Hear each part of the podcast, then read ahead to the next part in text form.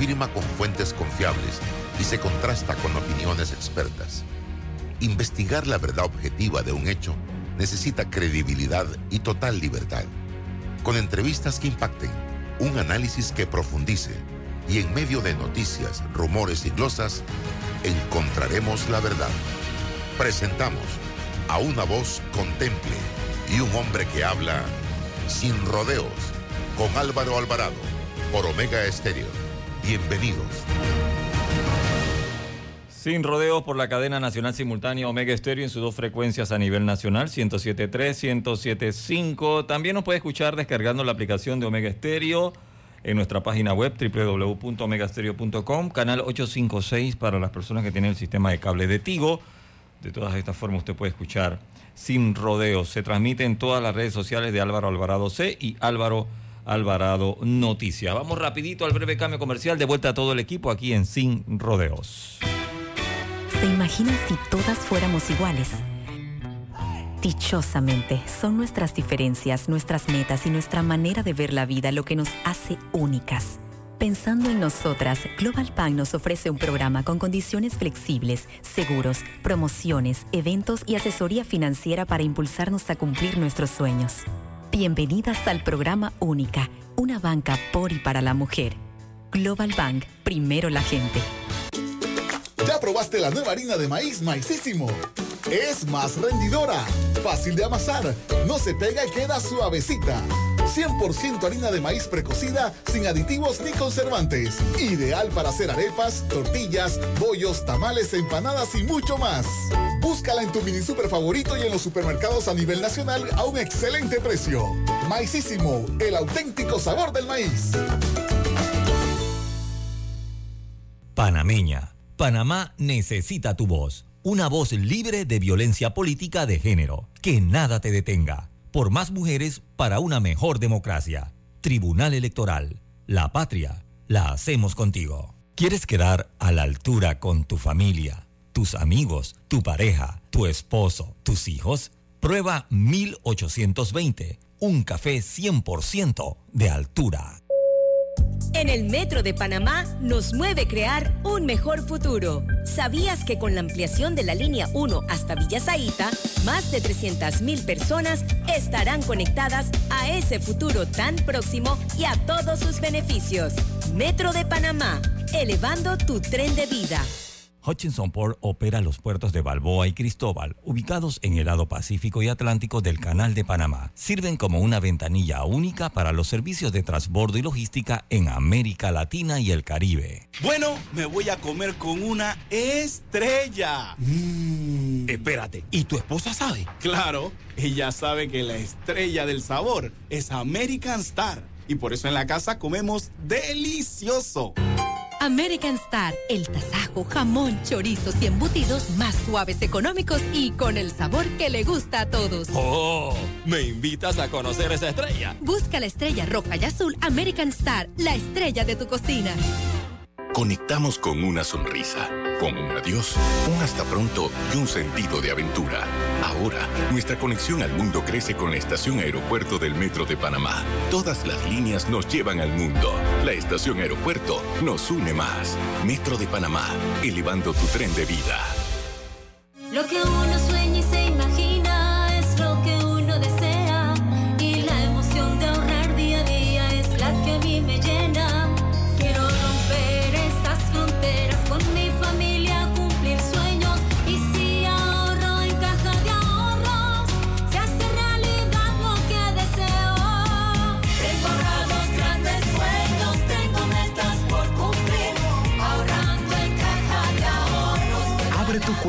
ahorros digital. Caja de Ahorros, el banco de la familia panameña. Déjate llevar por la frescura del pollo melo. Panameño como tú. Déjate llevar por la frescura del pollo melo. Variedad y calidad. Melo. Frescura de altos estándares. la calidad es una promesa. Para llevarte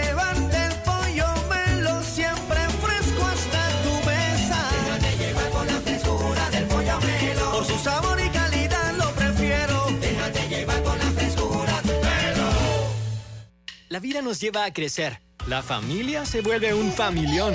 Las salidas se vuelven viajes a otra provincia.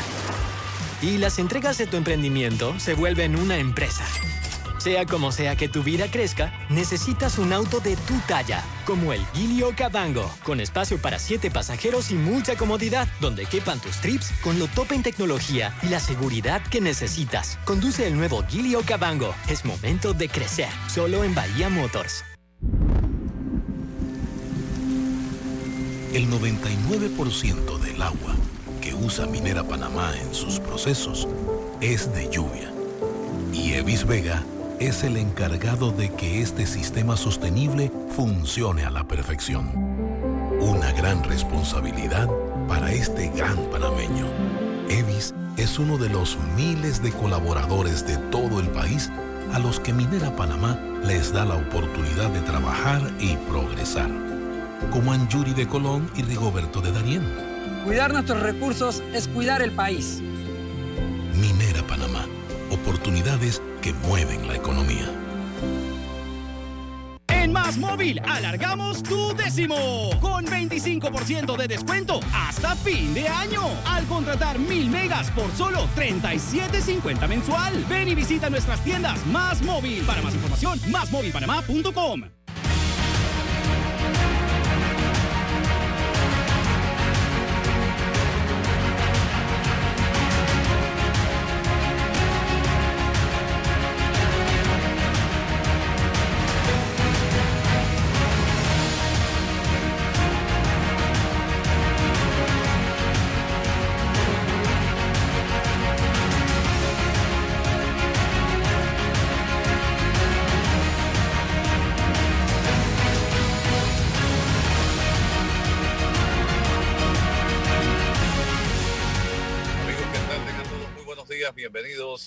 a este su programa Sin Rodeos.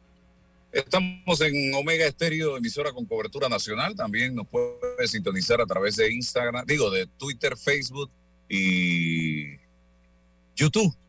En YouTube queda el programa grabado eh, para siempre. Así que mucha gente lo ve en el transcurso del día y la noche. Hemos alcanzado miles de eh, vistas en los programas, en muchos de los programas que tenemos precisamente por eso, porque la facilidad de la tecnología permite que la gente pueda ver el programa después. Eh, está con nosotros Raúl Loza como todos los miércoles y en esta oportunidad tenemos a Isidro Carbonel del Tribunal Electoral. Vamos a conversar con él eh, sobre un tema interesante y es la presentación de gastos que debe hacer los candidatos de libre postulación. El pasado 30 de julio concluyó precisamente la jornada de recolección de firmas y ahora viene un proceso en que los candidatos, todos los precandidatos de libre postulación, me imagino yo, eso nos lo aclarará el señor Carbonel, tendrán que presentar su informe de gastos. Bienvenido, cuénteme eh, brevemente cómo funciona esto. Buenos días. Eh, primero agradecer la, la, la- la entrevista. Obviamente el Tribunal Electoral lo que desea es hacer docencia respecto a este concepto y a otros que tienen que ver con el proceso electoral. Eh, si bien es cierto, el informe de ingresos y gastos tiene unas fechas ya preestablecidas al momento que finaliza cada una de, los, de, los, de, las, de las etapas de elecciones. En este caso, como bien mencionabas, la recolección de firmas de los libres de postulación fue hasta el 30 de julio y a partir del 31 de julio tenían 15 días para poder hacer entrega. O sea que el día 14 de agosto fue el último día en el caso de los libres de postulación de presentar sus informes de ingresos y gastos, eso sí, los que han sido proclamados o los que han sido, eh, han alcanzado la cantidad de firmas recolectadas. Hay casos efectivamente que precisamente han alcanzado, eh, no han podido alcanzar el 2% establecido y, han- y no han sido proclamados, por decir un ejemplo. El informe de ingresos y gastos es un instrumento bastante sencillo, muy sencillo, solamente representa efectivamente cuáles son los ingresos que han realizado basado en las contribuciones privadas que han dado, en este caso que les han aportado en donaciones y además sus aportes propios. Además de eso, todos los, gastos que han realizado y que están basados en lo que establece la normativa electoral, porque en este caso no pueden estar haciendo gastos que sean diferentes a lo que establece la normativa. Y por eso es que hemos pre- presentado un documento que sea lo más sencillo posible, precisamente para poder que aporte. En este sentido, el informe de ingresos y gastos, en la parte de los ingresos, también establece aquellos, aquellas personas, otros integrantes del proceso electoral, en este caso los donantes, que son los que están participando de alguna u otra manera en el proceso, aportando en su medida para poder que los precandidatos logren eh, expander su, concepto de propaganda y publicidad, obviamente, y y en sus datos de campaña. O sea, solo están obligados a presentar este informe los que alcanzaron, eh, los que han sido proclamados eh, como candidatos oficialmente. Los que no, no están obligados.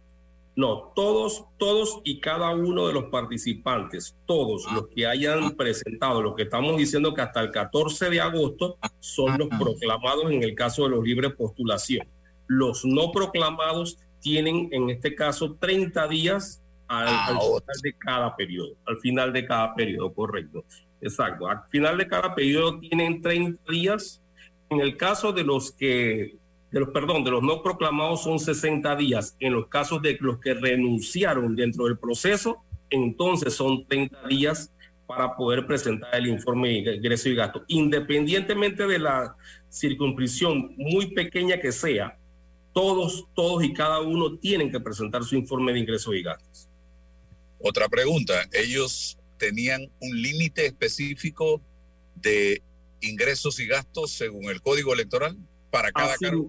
así mismo, en el caso de los, de la- en las primarias y en el proceso de recolección de firmas, hay una, una cantidad de tope, de tope que podían recibir de donaciones y además de sus propios aportes que tenían para poder presentar. Esos topes también incluían hasta dinero en efectivo. Solamente podían recibir sin 500 balboas en dinero en efectivo y en el caso tal, el total de las donaciones en efectivo no podía pasar el 5% de ese tope. En el caso de los presidenciales, el- en la elección general son 10 millones de dólares. En el caso de las primarias y recolección de firmas, entonces eso se divide en un tercio, o sea, 3 millones 333 mil. En el caso de los diputados, era hasta 300 mil dólares para la elección general, que va a ser para la elección general. Ahora el tercio viene siendo 100 mil dólares para los diputados. En los casos de los alcaldes eh, y representantes y concejales, ellos sí son a través de la, en el caso de los, de los, de los, de los representantes, tienen que ver con cinco balboas por cada cantidad de electores. Entonces, esa sumatoria era lo que hacía el tope para cada uno de, estas, de estos cargos. ¿Y en qué otro rubro se podía donar que no fuera en efectivo para que la gente lo tenga claro?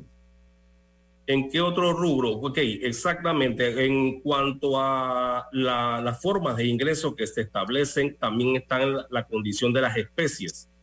Habían muchos casos en los cuales donaban servicios y bienes y esos bienes no los consideraban dentro de la parte monetaria, simple y sencillamente de una donación. Poniendo como un ejemplo coloquial, una vaca que la donan en un momento dado y esa vaca tiene que ser identificada dentro del informe de ingresos y gastos como una, como una donación en especies. Eso no va obviamente a la cuenta bancaria y en la cuenta bancaria a la cual nosotros tenemos 100% acceso a cada una de las cuentas bancarias de todos los participantes en el proceso electoral.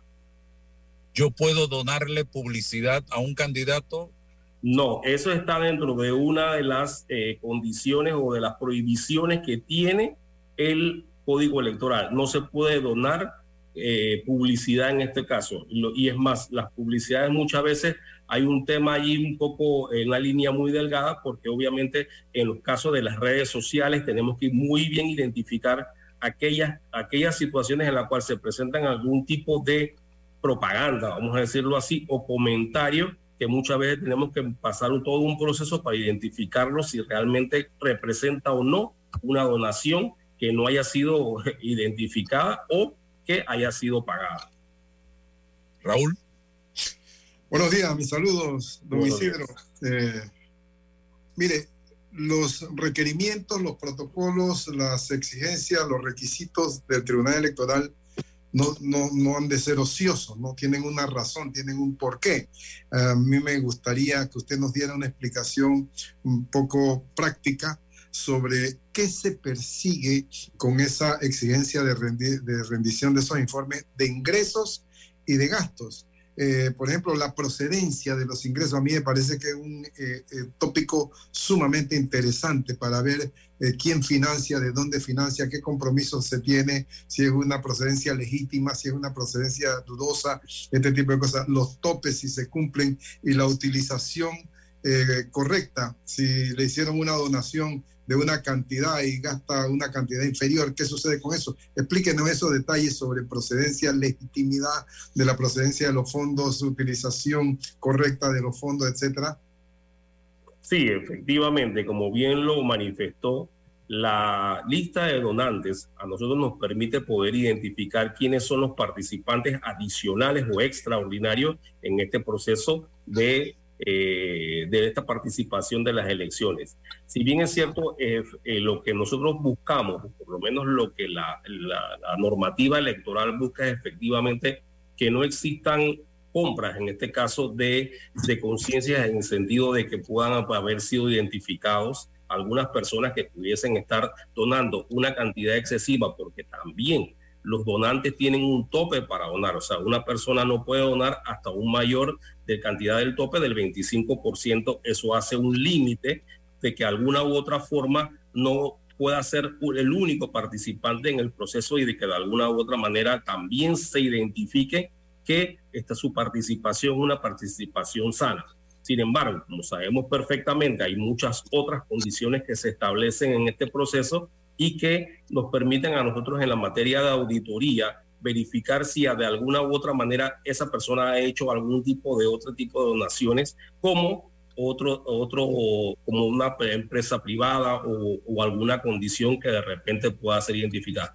Más que todo lo que se desea es precisamente que los fondos eh, que hayan sido proporcionados, que hayan sido identificados, sean una parte sana del proceso electoral y además de eso también el cumplimiento de los topes que tenemos que muy bien hacer referencia tiene que ver con la participación equitativa en el proceso electoral, de que de alguna u otra forma todos tengan la misma cantidad de dinero para poder participar y, hay, y exista una equidad en este sentido, para poder que la participación sea noble, vamos a decirlo de una forma eh, correcta, ¿no? Porque de algún, de, eh, si bien es cierto, la presentación de esa información tiene que ser clara. Nosotros lo podemos identificar casi de inmediato cuando presentan el informe de ingresos y gastos, identificamos lo que ellos han sugerido como tal. De posteriormente viene un proceso de auditoría y que ese proceso de auditoría nos permite, nosotros, nos permite una cantidad de insumos que verificar si realmente han recibido otro tipo de donaciones o han realizado otro tipo de gastos y no han identificado el ingreso respectivo. Que todo eso tiene unas sanciones y unas contravenciones por las contravenciones requeridas que sin momento, por ejemplo, que haya que exista una condición de que estén manejando todo el dinero fuera de la cuenta de campaña, porque todos los mayores de 10 mil electores están obligados a abrir una cuenta bancaria y en esa cuenta bancaria del Tribunal Electoral, nuestra dirección tiene acceso casi de inmediato a la misma a, a, través de los estados de cuenta que nos proporcionan y eso nos permite hacer verificaciones de cuánto ha ingresado y cuánto ha. Si bien es cierto, también puede ser que a lo mejor hayan tenido algún tipo de ingreso fuera de la cuenta campaña, eso lo podemos identificar con todos estos insumos como las redes sociales, que tenemos un departamento especializado para verificar todas las redes sociales, así como las vallas, los estados de cuenta, como bien le mencionaba, los mismos documentos sustentadores, entre otros. Pero más que todo el concepto está en el principio de la equidad y de la transparencia que tiene que ver con la, con la parte del, del, del, del, momento electoral. Usted mencionó un concepto interesante de donaciones nobles. Me llamó la atención eso porque me hace comparar esto con algunas declaraciones que escuché en Ecuador ahora con el suceso este infausto que ocurrió. ¿Qué sería lo contrario, una donación innoble?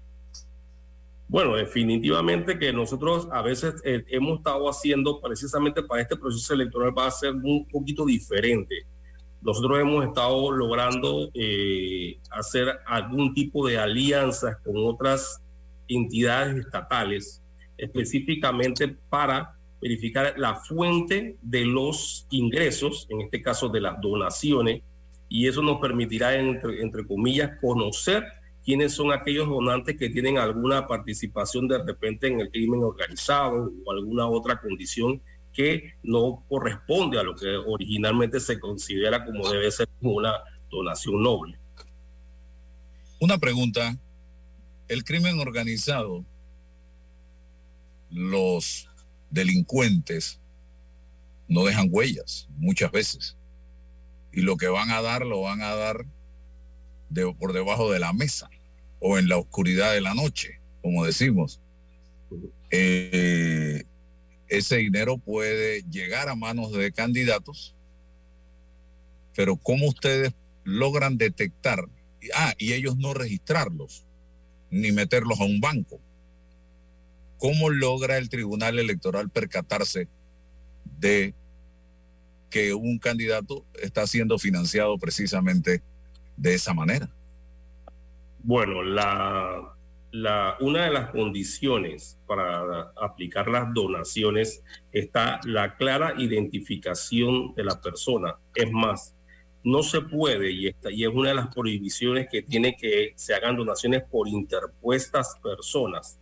Y en ese sentido, para nosotros es fácil poder identificarlo, entre comillas, por la única diferencia que allí se aceptaría, que es obviamente nuestra, nuestro, las limitaciones que tenemos al hacer la auditoría como parte del Tribunal Electoral, porque no pudiésemos ir directamente a las cuentas personales. Sin embargo, todo lo que entra a la campaña, o por lo menos lo que se ha gastado, y si esa persona no ha representado el ingreso, entonces ya eso lo podríamos pasar a otra instancia de, de, dentro de la dentro de la penal electoral, pero también a la instancia penal regular.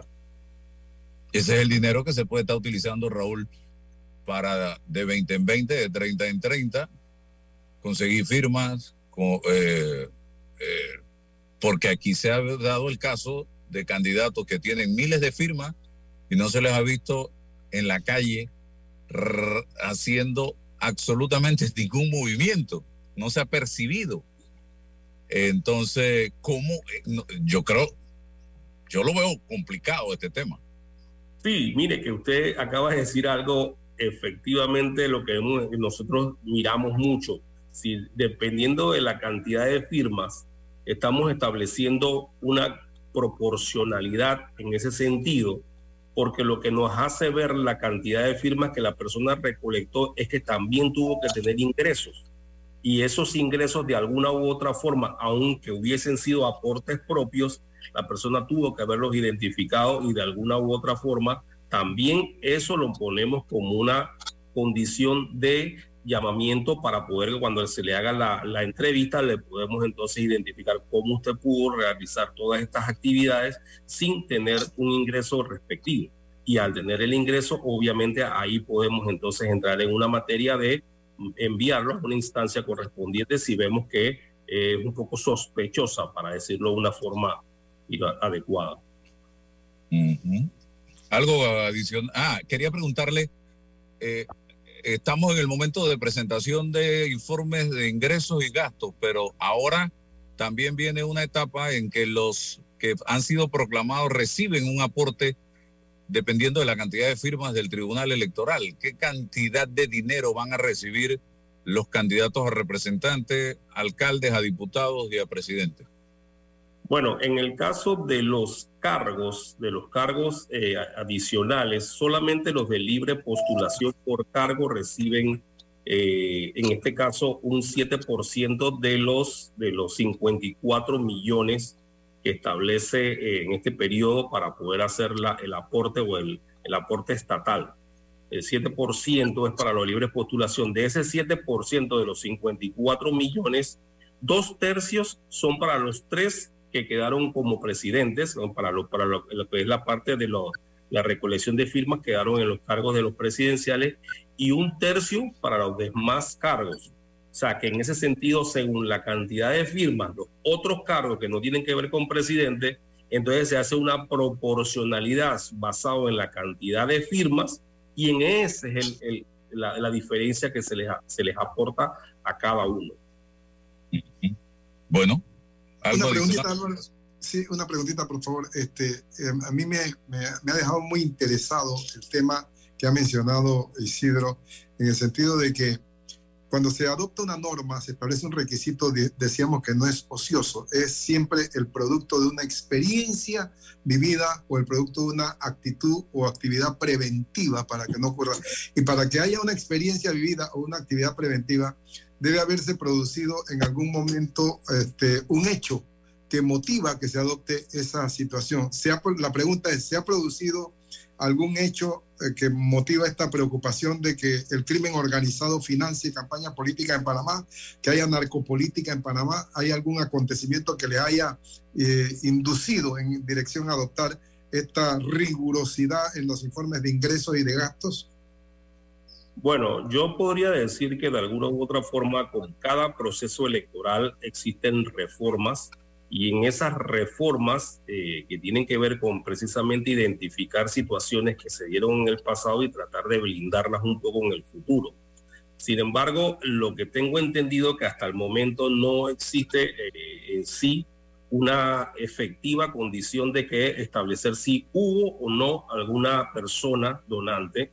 No tengo esa estadística, lo tengo, pero no lo tengo eh, referencia, no he visto, no lo he escuchado por lo menos en este proceso. Sin embargo, como parte de nuestra labor, sí está identificado dentro del, del, del, código electoral, de la normativa electoral, al igual como su reglamentación, precisamente realizar esta inspección en aras de, de que existan o no situaciones como tal. Por eso es que para este proceso hemos logrado poder tener algún tipo de alianzas con otras instituciones como la UAF, como la, el MEF, u otras que nos van a permitir hacer de alguna u otra manera esa identificación o por lo menos proveerles a ellos la lista de donantes para poder que de alguna u otra forma sean identificados. Temas como esas de alguna u otra manera estamos trabajando, estamos en este momento en comunicaciones permanentes tratando de llegar a esa parte de poder hacer esas alianzas que es parte antes de que comience el proceso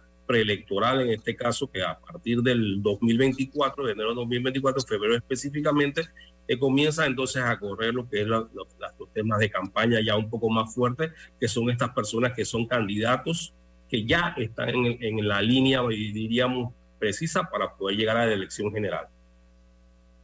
Muy bien, muchas gracias, eh, don Isidro, por estar con nosotros en el día de hoy eh, del Tribunal Electoral, aclarándonos aspectos importantes relacionados con este tema. Estamos en pleno proceso, así que vamos a tener la oportunidad en su momento de hablar de este mismo tema, en el caso de los eh, candidatos de los partidos políticos, que evidentemente tendrán que hacer exactamente lo mismo que están haciendo los de libre postulación, ¿verdad que es así? Sí, igualito, así mismo es.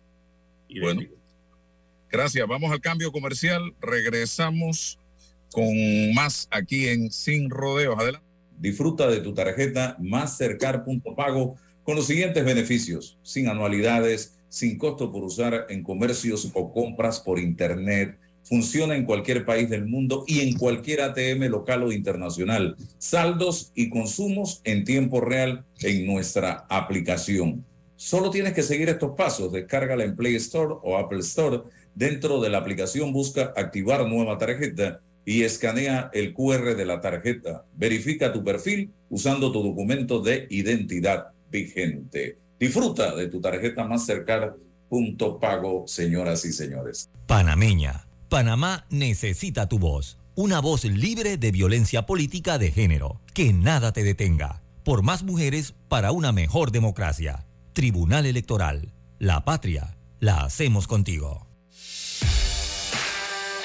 A los gigantes equipos de Minera Panamá los repara Ernesto Arauz. No hay tarea demasiado grande para este chiricano. Y Walter Arcia hace su parte en ese gran taller. Ahorita soy mecánico 2 y las aspiraciones mías son llegar a ser mecánico 3 y seguir subiendo. Son más de 40 mil empleos que genera Minera Panamá, dándoles oportunidades de formarse y crecer a panameños de todo el país, como Keila de Coclé e Irving de los Santos Con herramientas siempre hay trabajo. Minera Panamá. Oportunidades que mueven la economía. Lo que uno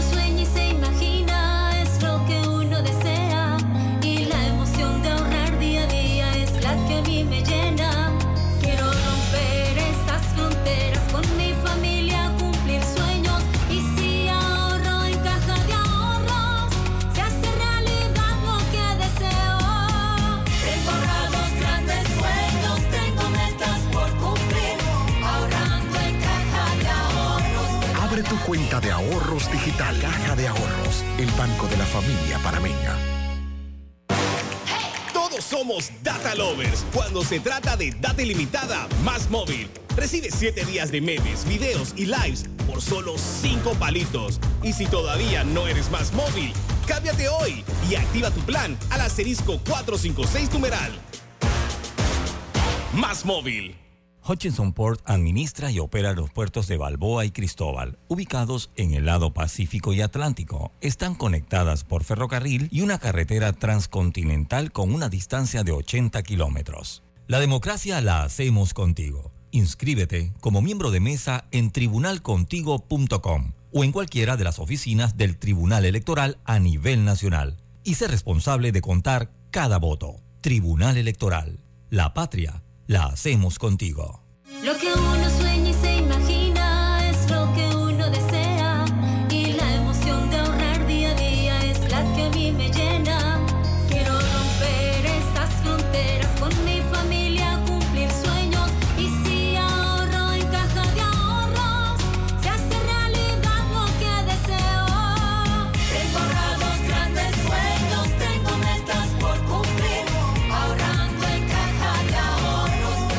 Cuenta de ahorros digital. Caja de Ahorros, el banco de la familia panameña.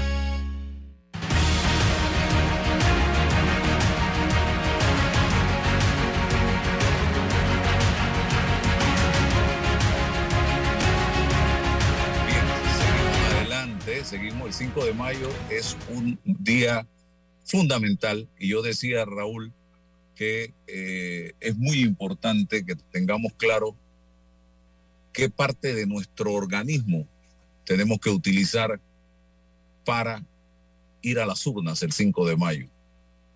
Y yo creo que es el cerebro, es el razonamiento, el corazón, déjelo en la casa el 5 de mayo. Déjelo en la casa. Porque si usted va a votar con su corazoncito, usted va mal. Usted tiene que votar es con su cerebro. Así de sencillo. Esto, la cabeza aquí, haciendo los razonamientos. Vamos a escuchar un, video muy breve de donde habla Ricardo Martinelli, Raúl, para que nos sirva. Y si tienen a Ilka, me avisan. Acaba de salirse del Parlacén. Eso es una cueva de botellas y una cueva de personas que están buscando inmunidad porque han cometido algún delito. Acaba de salirse del Parlacén. Eso es una cueva de botellas y una cueva de personas que están buscando inmunidad porque han cometido algún delito. Acaba de salirse del Parlacén. Eso es una cueva de botellas y una cueva de personas que están buscando inmunidad porque han cometido algún delito. Yo soy un de la ley. La ley hay que respetarla. Mis hijos eh, salieron electos deben ser eh, ratificados, o sea, deben tomar posición. Como no han tomado posición todos los otros. Hay, por ejemplo, el señor Rubén de León, nunca ha tomado posición y es miembro del Parlacén.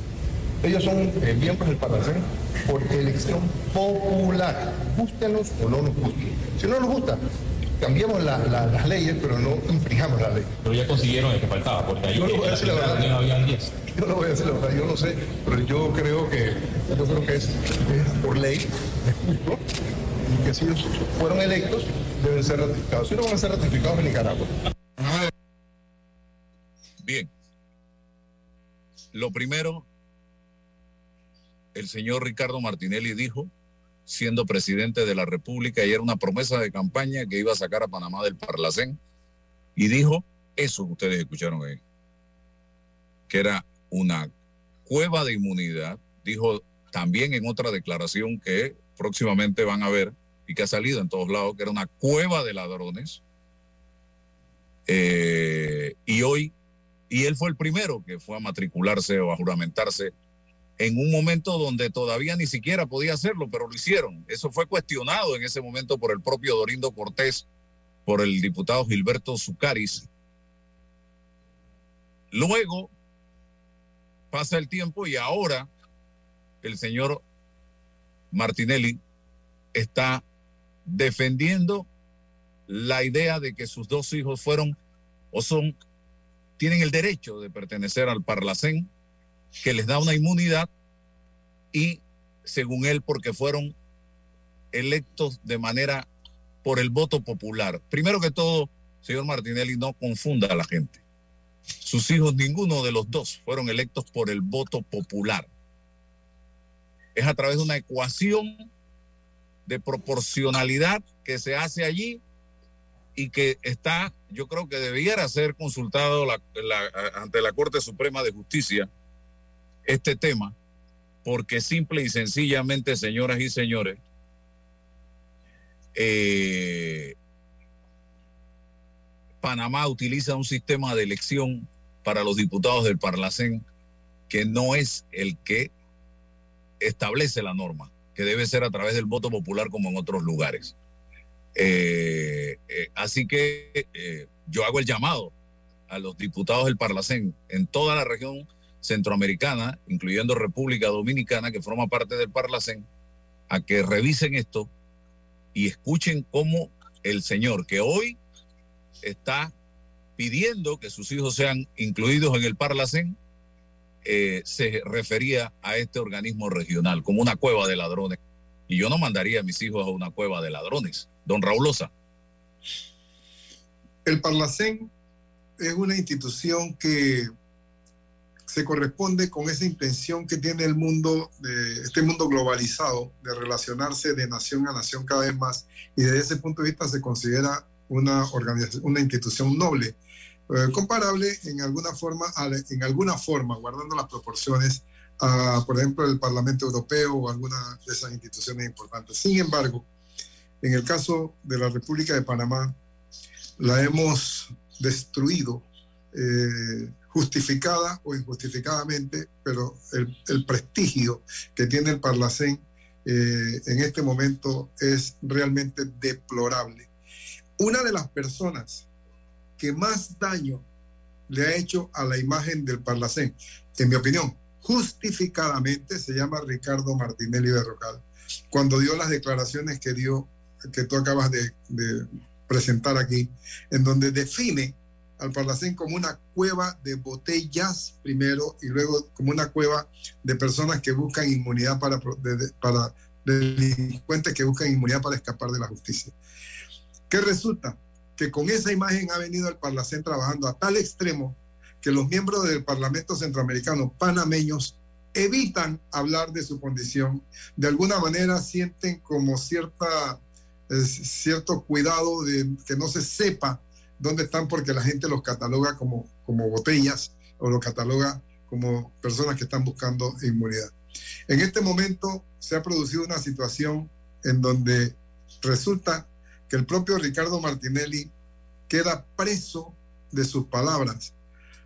Los hijos de Ricardo Martinelli llegan al Parlacén en un momento en que están a días de ser juzgados en Panamá por dos procesos que tienen pendientes y obviamente la intención es ampararse del brazo de la justicia panameña para dilatar que eh, a través de la ruptura procesal que sea la Corte Suprema la que a ver qué sucede más adelante y obviamente que lo que manifestó Ricardo Martinelli se queda materializado concretamente en el caso de los hijos de, de- de sus hijos.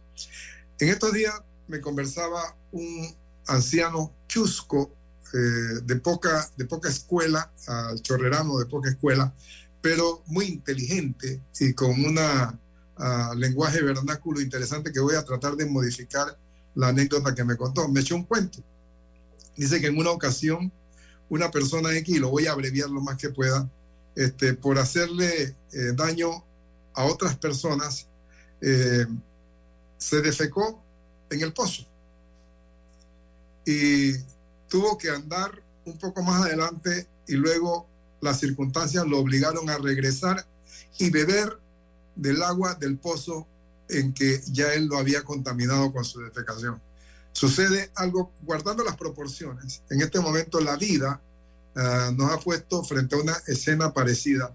Lo cierto es que en este país nosotros deberíamos, eh, con madurez política, eh, elevarnos por sobre todas las consideraciones y eliminar de tajo esa inmunidad parlamentaria en todos los eventos políticos, en todos los cargos políticos, porque eh, se ha convertido en una herramienta de injusticia, una herramienta para escaparse de la justicia. Y el Parlamento Centroamericano como tal goza de un enorme desprestigio en este momento, comparable a la Asamblea Nacional, y yo creo que un poquito peor. Yo creo que nunca hubiera estado tan de acuerdo con Ricardo Martinelli como ahora en que se debe eliminar el Parlamento Centroamericano, porque es una cueva eh, como la que él mencionó. Bueno, tengo a Ilka Wilson con nosotros, eh, escritora panameña. Hasta donde tengo entendido, Ilka eh, vive en Estados Unidos. Eh, ¿Verdad, Ilka? ¿Estoy en lo Sí. cierto? Sí, es cierto. Radical Eh, en los Estados Unidos. Y has escrito libros relacionados con liderazgo. Y hoy nos presentas, o ayer nos presentaste en la Feria del Libro, su nueva obra Lidera Audazmente. ¿Qué dicen y hacen los líderes? Hablan un poco de esto. Sí, ese libro lo escribí, es el segundo de una serie que se llama ¿Qué dicen y hacen los líderes? El primero fue cómo inspirar a tu tribu. Este segundo es lidera audazmente. En este libro reto a cada líder, porque todos somos líderes, en cómo liderar audazmente. Y no es ser fuerte, no es ser, es lo que es, lo más crítico es ser, verificar y revisar cómo vas de carácter, cómo vas de integridad, cómo andas con humildad, cómo estás ejercitando tus principios y valores cada día.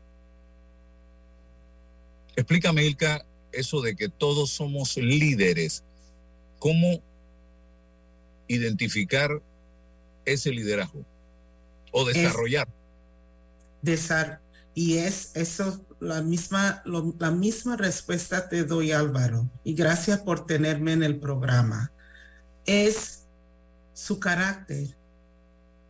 ¿Estás diciendo la verdad o la mentira? Allí vienen los principios y los valores. La humildad es algo muy importante en viendo quiénes son los líderes. Y allí yo lo explico en el, en el libro. Tengo un capítulo que habla de liderar audazmente con humildad. Siempre se habla del líder y del jefe. Defínemelo. El, el jefe es alguien que te dice, haz esto, haz esto, haz esto, y nunca te dice por qué. Te dirige. Un, un líder te acompaña en el camino. Ven más allá de lo que está enfrente de ti. Como anoche le expliqué a un joven, si tú vienes y traes un problema, Álvaro, yo no estoy mirando ese problema, yo estoy tratando de ir a la raíz del problema. Y ahí es donde yo te voy a acompañar. Es como un coach hace, ellos te acompañan en el camino. Y yo te hago preguntas así, ¿qué deseas ser? Y en todo lo que tú haces diariamente, yo estoy enfocado en, en ayudarte a llegar a ese, a ese propósito. Voy a darle la oportunidad a Raúl, pero tengo una, una inquietud. ¿Cómo, has- cómo, cómo identificar también eh, a una persona que se, se- se- lo ven como líder, pero miente, eh, engaña, eh, te dice lo que tú quieres escuchar, pero en el fondo mm, eh, no, no es real lo que estás planteando y eso se ve mucho en el político. ¿Cómo, cómo, cómo identificar a esa gente? ¿Cómo hacer que la gente, el pueblo, entienda eso y sepa Y- elegir? Y, eso, y eso es muy importante, por eso yo escribí este libro, porque allí yo doy ejemplos de líderes audazmente, no solo en la Biblia, sino del mundo. Y cómo uno identifica a esas personas. Álvaro, si yo te veo a usted o el señor Raúl que está presente, y tú eres una persona diferente en la oficina que en tu casa, ahí yo empiezo a, hacer preguntas. Si alguien me ha hecho una promesa y no lo cumple, ni, no, no tiene que ser a mi persona, puede ser a cualquiera y no lo cumple, ahí es donde empezamos a elegir. Tenemos que ver la verdad. Y muchos solo quieren lo que quieren, como les dije a algunos, como cuando te fallan, me dijeron los jóvenes, cuando te fallan los líderes, cómo es la perspectiva y es de verdad plantándose en la verdad. Si te mintieron, te mintieron. Y ahí viene a la misma persona que hacen las elecciones. ¿Tú te estás parando en tus principios y valores o te estás dejando llevar? Raúl. Buenos días, Ilka. Buenos días, Raúl. Carácter, integridad, humildad son condiciones que has señalado de los líderes y has dicho que todos somos líderes. Esto significaría que tenemos un liderazgo común, por ejemplo, el liderazgo en casa, el liderazgo en familia, que tenemos un liderazgo en el trabajo, un liderazgo en la comunidad y un liderazgo en el país. Eh, defíneme un poco esto de que todos somos líderes y esas características que has anotado de carácter, integridad y humildad, un poco cuál sería la misión del líder en alguno de estos niveles.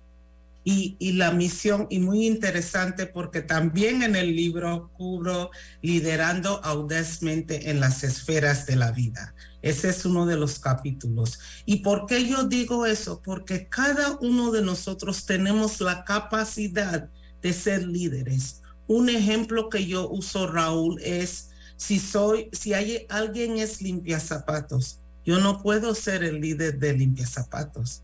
Yo no sé qué productos usan, qué material usan. Yo nunca puedo ser ese líder para eso, pero yo sí tengo un propósito para ser un líder y todos tenemos esa capacidad. Y si seguimos diciendo, ah, yo no, tú puedes ser un líder. Todos somos líderes. Sí, sí, le, y, y no importa, podemos ser un líder de bien y podemos ser un líder de mal. So, ahí es donde ponemos líder encima y uno va escogiendo con esas cinco um, características o categorías que yo mencioné. Esos son para mí personas muy importantes. He estado viendo, eh, me gusta mucho eh, leer reflexiones, eh, mensajes positivos, que me dejen algo, que me alimenten.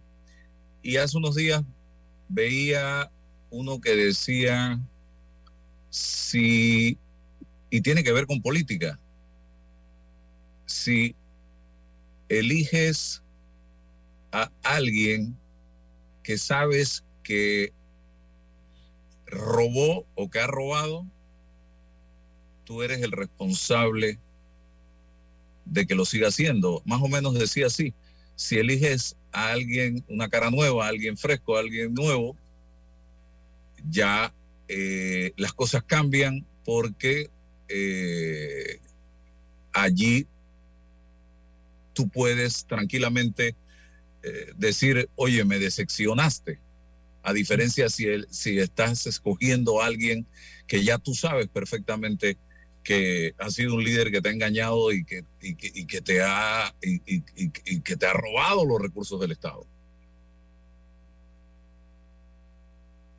Y, y, y en esa parte, Álvaro, yo digo, ¿te acuerdas como hace dos años yo vine aquí y hice una conferencia despertando gigantes.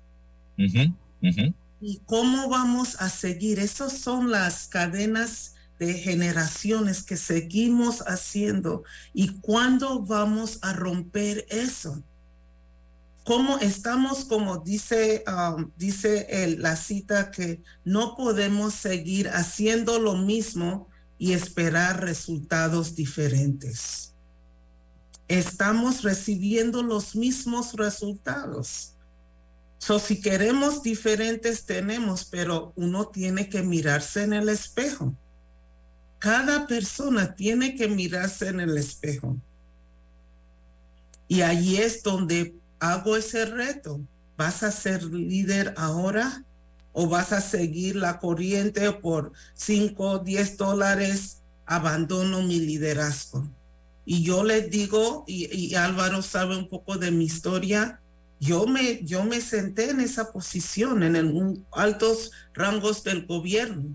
El presidente de los Estados Unidos quiere algo, mi jefe me dice que lo haga, lo hice y sabía que eso no estaba en mis principios y valores. Hoy día, Ilka ya se ha liberado de eso.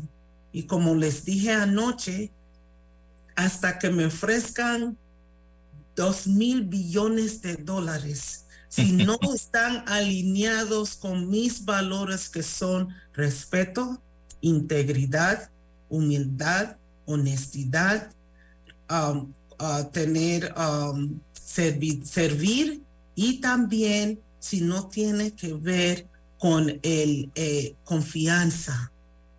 Mi respuesta es no. Esperaré a esa, esa proposición o algo que me ofrezca que están alineados con eso. Y alineándome con esas seis características, mi- mis valores, me han dado paz. Tengo una paz con todo lo que pasa, con todas las decisiones. Es paz, porque ahora yo tengo como un, un compás que me guía, que me guía no solo en la vida personal, pero en la vida espiritual. Eh, a ver, Raúl. ¿Cómo hacemos para llevar este mensaje tan importante a la juventud? Para impactar a la juventud, para motivar a la juventud, para convencerla de que su misión eh, como juventud es renovar, reemplazar, sustituir a las generaciones anteriores que se han cansado, que se han gastado, que han entrado en complicidad con el pasado, como decía José Ingeniero. ¿Qué, qué sugiere para que este mensaje suyo tan trascendental llegue y, y cultive el cambio en el alma de la juventud panameña? Ya empecé, Raúl. El sábado hablé con unos jóvenes que son líderes de líderes y ya les estoy empezando a dar ese mensaje. Tengo ese mensaje también en los ambos libros. Cómo inspirar a tu tribu y también cómo, cómo um, ahora con lidera audazmente. Pero más importante, ¿cómo lo hacemos llegar? Nosotros, los líderes de hoy, tenemos que hacer ese trabajo de desaprender y reaprender, Raúl. Desaprender y reaprender.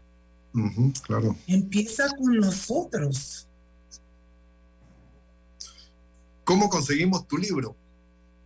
Eh, mi libro va a estar en El Hombre de la Mancha y yo estoy ahora en Panamá y lo estoy um, mandando a, a domicilio para cada persona que lo, que lo quiere obten- obtener. Me pueden escribir a mi sitio web que es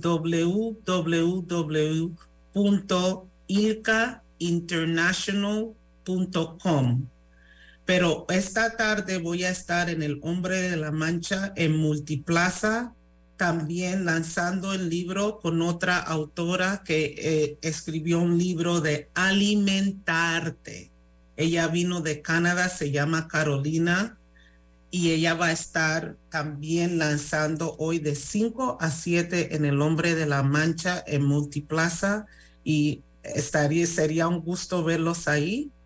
y también si necesitan el libro a domicilio, me escriben allá al sitio web y con gusto se los hacemos llegar.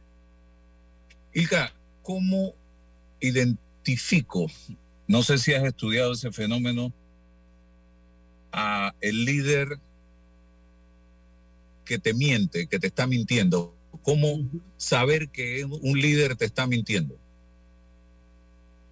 ¿Cómo saber si te estás mintiendo? Mintiendo. mintiendo. Sí. ¿Cómo sabes que alguien te está mintiendo? Y hoy yo creo que eso es sumamente importante porque el panameño dentro de escasos meses va a tener que ir a las urnas a elegir representantes, alcaldes, diputados y presidentes de la República. No he estudiado eso tan hondo todavía y eso lo tengo, pero yo te puedo decir algo, algo clarito. Si tú te mientes a ti mismo, ¿cómo vas a reconocer que otra persona te mientas? Y muchas personas saben que se te están mintiendo, saben. So, no es que cómo reconocer. Ellos saben que están mintiendo. Ellos han pasado. La cosa es que si se van a despertar y poner los pies a los fuegos a las personas que le están mintiendo y decir, me estás mintiendo. O estar dispuesto, como yo dije, no importa qué están haciendo, no están alineados a mis valores. porque Son mentirosos. Y como, como si Raúl, usted me dice una mentira, yo no voy a decir, ah, no, yo voy a seguir con Raúl porque solo fue una cosa. No. Yo voy a decir, señor Raúl, respetuosamente, me mentiste y ya perdí mi confianza en ti. So, Uno tiene que ver su verdad, Raúl, a- Álvaro. Tienen que ver su verdad. Muchos estamos caminando sonámbulos. Claro, claro. Y si estamos sonámbulos, ¿cómo vamos a ver la verdad?